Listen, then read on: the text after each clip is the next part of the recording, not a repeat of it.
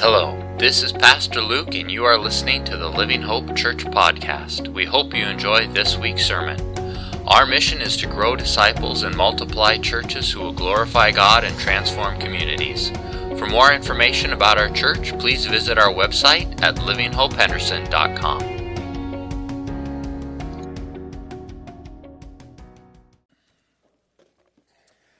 Please join me in a word of prayer. Heavenly Father, we're uh, thankful for the awesome ministry that took place in Utah. God, we're thankful for the awesome ministry that took place here in our own halls.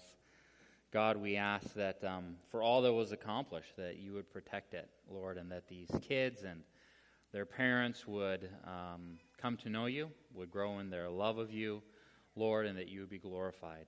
And Lord, today, as we continue to, uh, to look at Scripture, Lord, that we would be very attentive to your Holy Spirit, and that by your Spirit and by your Word, uh, that we would grow and mature uh, and be better able to handle uh, the rest of the week and everything that comes our way.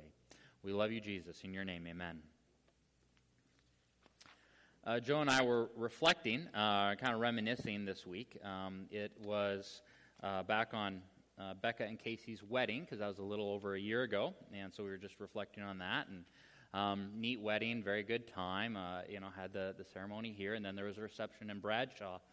Uh, and at the reception, they, you know, or yeah, or the party afterwards, right? I mean, they had food, and then they had a dance. And there was one part where, um, and I don't, I don't know if it was like a, you know, sometimes they'll have like the bridal party get up and dance or whatever it was. But we, but we were reflecting how uh, at one point all the bridesmaids were dancing together, right? So you've got all these ladies um, kind of like in their mid 20s or whatever, had circled up and were dancing together. And Joe and I were sitting there, and then we see our youngest get a running start and sprint in full bore, and then just like body slide in amongst all these ladies, and then proceed to just dance like he's getting tased for like the next 10, 15 minutes. And it was awesome. Um, but at the same time, it was a sense of, I could never do that. and it was kind of reflecting on it a little bit this week for like like why is that? Like because i mean like physically i can sprint and body slide into something right? But there there is something about complete inhibition complete uninhibitedness. Like there, like for me the hang up would be the mental block but I'm not sure that's a good thing, right? Because, like, in my old, wise ways, I have developed a mental block that I'm not necessarily sure is good um, in, in all of this. We're working on a sermon series uh, in the book of Luke, um, and last week we looked at the Lord's Prayer. Um, both Matthew and Luke record a version of the Lord's Prayer. Matthew records a longer version, so that tends to be the one that gets referenced the most. Um, but Luke has a version of it as well too. So Luke chapter 11, verse 1 to 5 is what we looked at last week. Uh, Jesus was praying in a certain place. When he finished, one of his disciples said to him, "Lord, teach us to pray, as John taught his disciples." And he said to them, "When you pray, say." And, and then we have the what we have nicknamed the Lord's Prayer. Father, Hallowed be your name, your kingdom come. Give us each day our daily bread. Forgive us our sins, for we ourselves forgive everyone who is indebted to us, and lead us not into temptation. So that's Luke's account for it. And um, the Lord's Prayer has incredible value, both as something that we recite word for word, but it also even has value as what's called a pattern prayer, in that each um, line really kind of addresses uh, a different topic. And so you can actually take this pattern or these concepts and really build uh, another prayer um, off of that using those, those ideas or, or those themes. So today wanted to look at the verses immediately follow it because Jesus rolls right into this. Um, and so actually for today, looking at verse 5 uh, and then going down to verse 13. And he said to them, Which of you who has a friend will go to him at midnight and say to him, Friend, lend me three loaves, for a friend of mine has arrived on a journey, and I have nothing to set before him. And he will answer him from within Do not bother me. The door is now shut. My children are in bed. I cannot get up and give you anything. I, I tell you, though he will not get up and give him anything because he is friend, yet, because of his impudence, he will rise and seek uh, and give him whatever he needs. And I tell you, ask and it will be given to you, seek and you will find, knock and it will be open to you. For everyone who asks receives, and the one who seeks finds, and the one who knocks it will be opened. What father among you, if his son asks for a fish, will instead of a fish give him a serpent? Or if he asks for an egg, will give him a scorpion? If you then, who are evil, know how to give good gifts to your children, how much more will the Heavenly Father give the Holy Spirit to those who ask him? In the English, in the ESV, in the English Standard, Standard Version, it uses this word um, impudence or impudence, um, which is a word I never use, and I spent most of the week wondering if I even pronounced it right, and then I had to Google it, and then I found out I was pronouncing it wrong, and now I can't remember which one's right and which one's wrong. All that to say, I never use this word. The NIV simply uses the word boldness. That, that's, that's a pretty good word, too. Um, the Greek that gets translated for this is only used once in Scripture, and this is the only place it gets used. Uh, but it's interesting because there is a lot of material on it. Um, but verse 8 I tell you, though he will not give up and give him anything because he is his friend, yet, because of his impudence, he will rise and give him whatever he needs. So, what does that mean exactly? Because that, that's kind of a weird word. That Greek word also can be translated in this way insolence audacity, shameless, lack of sensitivity to what is proper, carelessness about the good opinion of others. I like that one. Carelessness about the good opinion of others, ignoring of convention. You know, when I first read this passage, I thought, hey, this is another passage, and Jesus is telling us to really be persistent in prayer it was a little bit shocking to realize this passage has nothing to do with persistence. This is not about persistence. Um, Jesus does talk about persistence in prayer, but those are, are, are other passages, those are other stories, not here. This is all about boldness. This is all about audacity. This is all about carelessness about the good opinion of others. This is the kind of attitude that will just body slide into a group of, of dancers and just go for it. That's, that's what we're dealing with here. Um, it's been a long time since I've heard anyone talk about shameless prayers, audacious prayers, prayers that lack sensitivity to what is proper, prayers that ignore convention this is right, you know, the, the ladies gather to pray, and, and, and, and one of the seasoned veteran prays, and, but she's read her Bible, and so she knows what this word means. And when she finishes, one of the, the new people turns to her and just says, I didn't know we could pray about that. I, I didn't, I didn't know that we were allowed to pray about that. I didn't know that, that we could actually approach God with stuff like that. To have an attitude in prayer that, that is in some ways mirrors insolence, audacity, shameless, lacks sensitivity to what is proper, ignoring of convention. You know, it's interesting because this kind of attitude can actually burn a lot of bridges in your personal life and in earthly relationships, and yet here Jesus commends it to us as an attitude for prayer. Um, as just kind of a quick aside, right? Like, there are many aspects to prayer. There are many kinds of prayer. There are many types of prayer. Um, in some regards, we approach God with freedom. Uh, in some regards, we approach God as friend, but yet we also approach God with fear and trembling and reverence be, because He is God. And yet, at the same time, we are to, to cast all of our cares on Him because He cares for us. And so that's even kind of the, the silly, ridiculous cares. And, and so I'm not trying to be overly simplistic or one dimensional on this, but at the same time, today, we are looking at a piece of Scripture where Jesus tells a story about a guy who is bold and audacious and lacks any kind of sensitivity or awareness to what is proper. And Jesus says, Be like that guy when you pray. Like, like here is the model for how you pray. The guy that is clueless as to like what's proper behavior. impudence, boldness, audacity, shameless, whatever you want to call it, will not offend God. Right? It may offend man, maybe, who knows, but God is not offended by it. In, in, in, fact, it all like he encourages it, right? Proverbs 18:5, great verse. God delights in the prayer of the upright. God enjoys your prayers. He enjoys them right? Uh, there's a story of Abraham. He's pleading with, with God about the, the city of Sodom, and, and there's this long, drawn out conversation, and Abraham begs God to spare the city if 50 righteous people can be found. And God says, All right. And then he's like, Well, what about 40? Can we do 40? What about 30? What about 20? What about 10? And he just, and it's a really long, drawn out story, but he just works him down, and Abraham just keeps pushing it, and God is gracious with him and agrees to all of it. What's the most ridiculous thing your child has ever asked of you? And were you offended? Right? I'm not even 45. My kids are already making claims on stuff for when I die. hey, Dad, when you die, can I have this? And sometimes it's not even the good stuff, right? Like it's a piece of junk. They're like, hey, when you die, can I have this $5 piece of junk? Can we slow it down? I'm not even 45.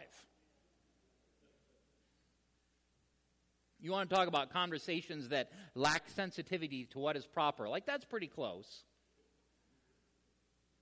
But I'm not offended. I'm not. Like, they're my kids. I love them. Sometimes they say funny things. But I'm not offended by that. In fact, sometimes, like sometimes my kids will make requests of me that I am completely unable to fill, like just not a chance. And like I, I honestly, I'm a little bit flattered. They think I can pull it off. Yeah, sure, let's buy mom a new car in the next two hours for her birthday. Brilliant plan. God's not offended. Maybe he's amused. Maybe he says yes. Maybe he says no. Maybe he says yes just to see what you're going to do with it, right? And, and, in all of this, we're trusting that he has reasons for, for how he responds or, or giving something, but not others. But he's not offended. God is not offended by your bold, ridiculous prayers. There, there's another part that's amazing about God that we see in this story, and that is that there's no bad time. There's no bad timing for your prayer, right? Like in, in the story, the man goes to his, his neighbor's house at midnight. The, the guy is in bed, the door is locked, like, like the kids are asleep, right? Like from an earthly perspective, this is a super inconvenient time to ask anyone for anything. And in fact, it really seems like Jesus is actually really trying to emphasize the point. Like this is earthly, like this is really, really inconvenient. Like this is about the max inconvenient that, that you can get. And admittedly, like with men, there are bad times to ask for stuff, right? Like there are times where you should just not be at knocking on your neighbor's door asking for a handout. Bad timing. With God, there are no such limitations. Any time is an okay time to make your request. I used to think that it was kind of a pretty pathetic prayer when someone would not um, prepare for something, uh, you know, and then squander their time, and then when it was crunch time, right, like they would beg God for help, right? And maybe there is something to be said for good time management on our part, right? But, you know, like the kid who doesn't study for the test and then begs God for help, like, you know, granted, he, he should use his time better, but the prayer itself is not an offense to God right? Like that, maybe he gives the miracle, maybe he doesn't. But that last minute desperate prayer, whether or not you should have prepared better or not, whatever, but God is not offended by the timing and the inconvenient timing of your prayer. There are no bad times, there are no inconvenient times. Any time, any time is an okay time to bring that prayer before God. So pray your poorly timed prayers God welcomes that. Now, here's the other thing that, that's, that's kind of mind boggling about this and, and can actually be a little bit tough to wrestle with. But that is that we are given this really strong impression that there is nothing, nothing that is outside the power or even the willingness of God to give and to give completely. Verse 9, and I tell you, ask, and it will be given. Seek and you will find. Knock, it will be open to you. Everyone who asks receives. The one who seeks finds. The one who knocks it will be open. Then we have the example of the Father. And then last line, how much more will the Heavenly Father give the Holy Spirit to those who ask Him? In this section, there are no clauses. There are no like if then statements. There are no um, you know conditions that, that, that need to be met. In this story, it is ask and you will get it. Seek, you will find it. Knock, it will be given to you. Everyone who asks receives. Right? And then if that isn't clear enough, then, then Jesus goes on to tell the story about how God is basically just a way better father than anyone in the room. In, in this story, in this example, God is strong enough and he is, he is willing enough to grant any request fully and completely. Now, some of you are probably like me, and you struggle with this a bit, right? Because you're like, well, then why do we have unanswered prayers? And, and, why do bad things happen to good people? And, and what about the one who suffers cancer? And why do famines happen and injustice, right? Like, like basically, just like why do bad things happen to Christians when we have verses like this? And, and there is something to be said where we look to other scriptures that, that help us interpret the hard scriptures, right? As one small example, you know, James 4 tells us, You do not have because you do not ask, alrighty. You ask and you do not receive because you ask wrongly to spend it on your passions. Right? So in James, there's this sense of like, if your prayers are all about you and your personal passion or your personal money or your personal fame, right? Like God, God may not answer that prayer. Okay, so there are other verses that, that, that talk about that. So I, I, I want to recognize that there is difficulty and sometimes we, we wrestle with that, but at the same time, don't let that overwhelm you and, and don't let that distract from what this passage is teaching us. Right? Because in this passage, the key lesson is that God has the power and the authority to answer all of your prayers and to do it completely. In fact, this gets reiterated in, in Ephesians 3, verse 20.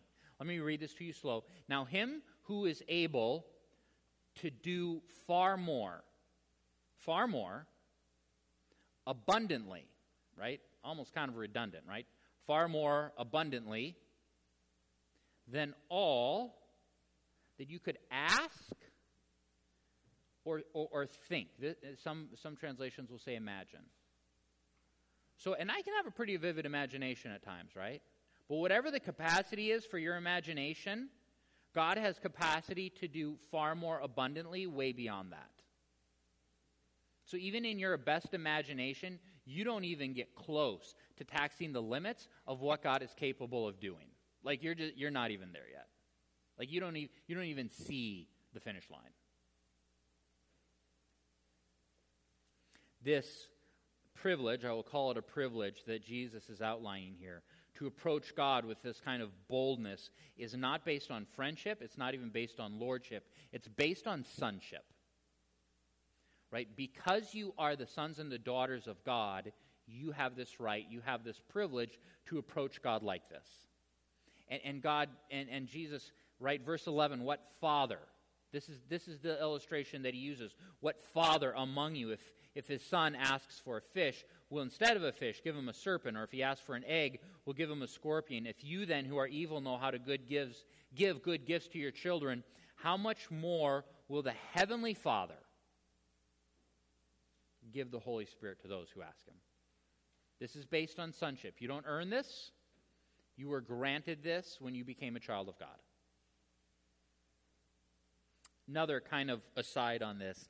Um, some of you are perhaps familiar with prosperity gospel, right? So, prosperity gospel, false gospel, basically said that God wants you to just be rich and happy and no problems and no suffering and big houses and best cars and, and that kind of thing.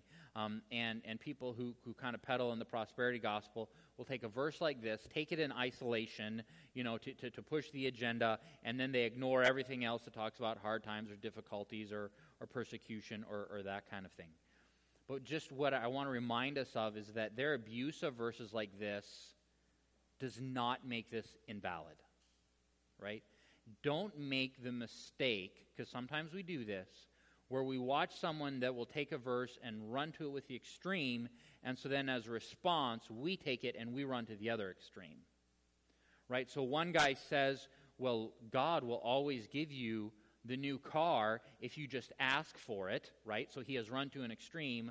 The temptation is to run to the other extreme and say, well, look, even though we need a new car, I refuse to ever ask God about it because I don't want to be like them.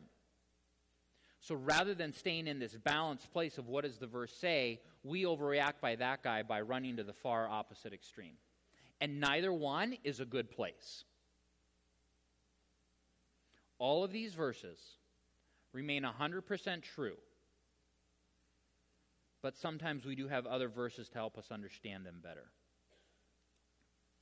So, last idea I would leave with you, last challenge I would leave with you this morning, right? So, God encourages us to pray these bold prayers, audacious prayers, based on sonship. We, we are allowed to ask most anything, anytime, right? He's not offended. We're trusting that God knows best, but just, just full, uninhibited mentality in coming to God with our prayers. With that as a backdrop, here's the question if you got everything, everything that you had asked for in prayer from this last week, who would benefit? Who would benefit, right? Like, if all of your prayers were answered, would anyone other than you notice? Right? Like, like is, is this a sense where, you know, God shows up and says, all right, all your prayers are answered. Here's everything you prayed about. And your response is, awesome. The food was blessed to my body. I still don't know what that means. Uh, and I had a safe drive home from work. That's what I got. Or did a famine cease? Did a neighbor come to know Christ? Did a war end? Right? Was a church planted? Did abortion end because of your prayers? These are uncomfortable questions. I'm not sure I would do well on that test. I, I will own that. I need much bigger prayers. But people should notice when our prayers get answered. Someone other than us. People should notice when our prayers get answered. People's lives should be changed, other than our own, when our prayers get answered. God should be worshiped, churches should grow, families should be reconciled, divorce should go down when our prayers get answered. Let's you and I commit to praying the audacious prayers. Amen. Heavenly Father, this is a remarkable and convicting piece of Scripture today. Lord, you call us to pray uninhibited prayers. Lord, some of us suffer from a mental block where we just were so limited by our own restrictions. And Lord, I pray that you would free us of that. That we would just be able to throw ourselves into this with abandonment and just ignore convention or what is proper. Lord, thank you that you are not offended by our prayers. Thank you that there is no bad time, that every time is a good time. Thank you that this is based on sonship, and so it's not something that we have to earn or strive towards, but that, that you, you embrace and welcome and enjoy our prayers at all times. And Lord, this week I pray that, that you would be reminding each of us to pray big prayers prayers that impact communities and nations and movements. Lord, prayers that impact others and not just ourselves. Lord, teach us to pray uninhibited before you. We love you, Lord. In your name, amen. Thanks so much for listening to this week's sermon. We hope you were enriched and encouraged. If you have any questions about Christ or church or would like more information, visit our website at livinghopehenderson.com or email me directly at luke at livinghopehenderson.com. We hope you have a fantastic week. Take care and God bless.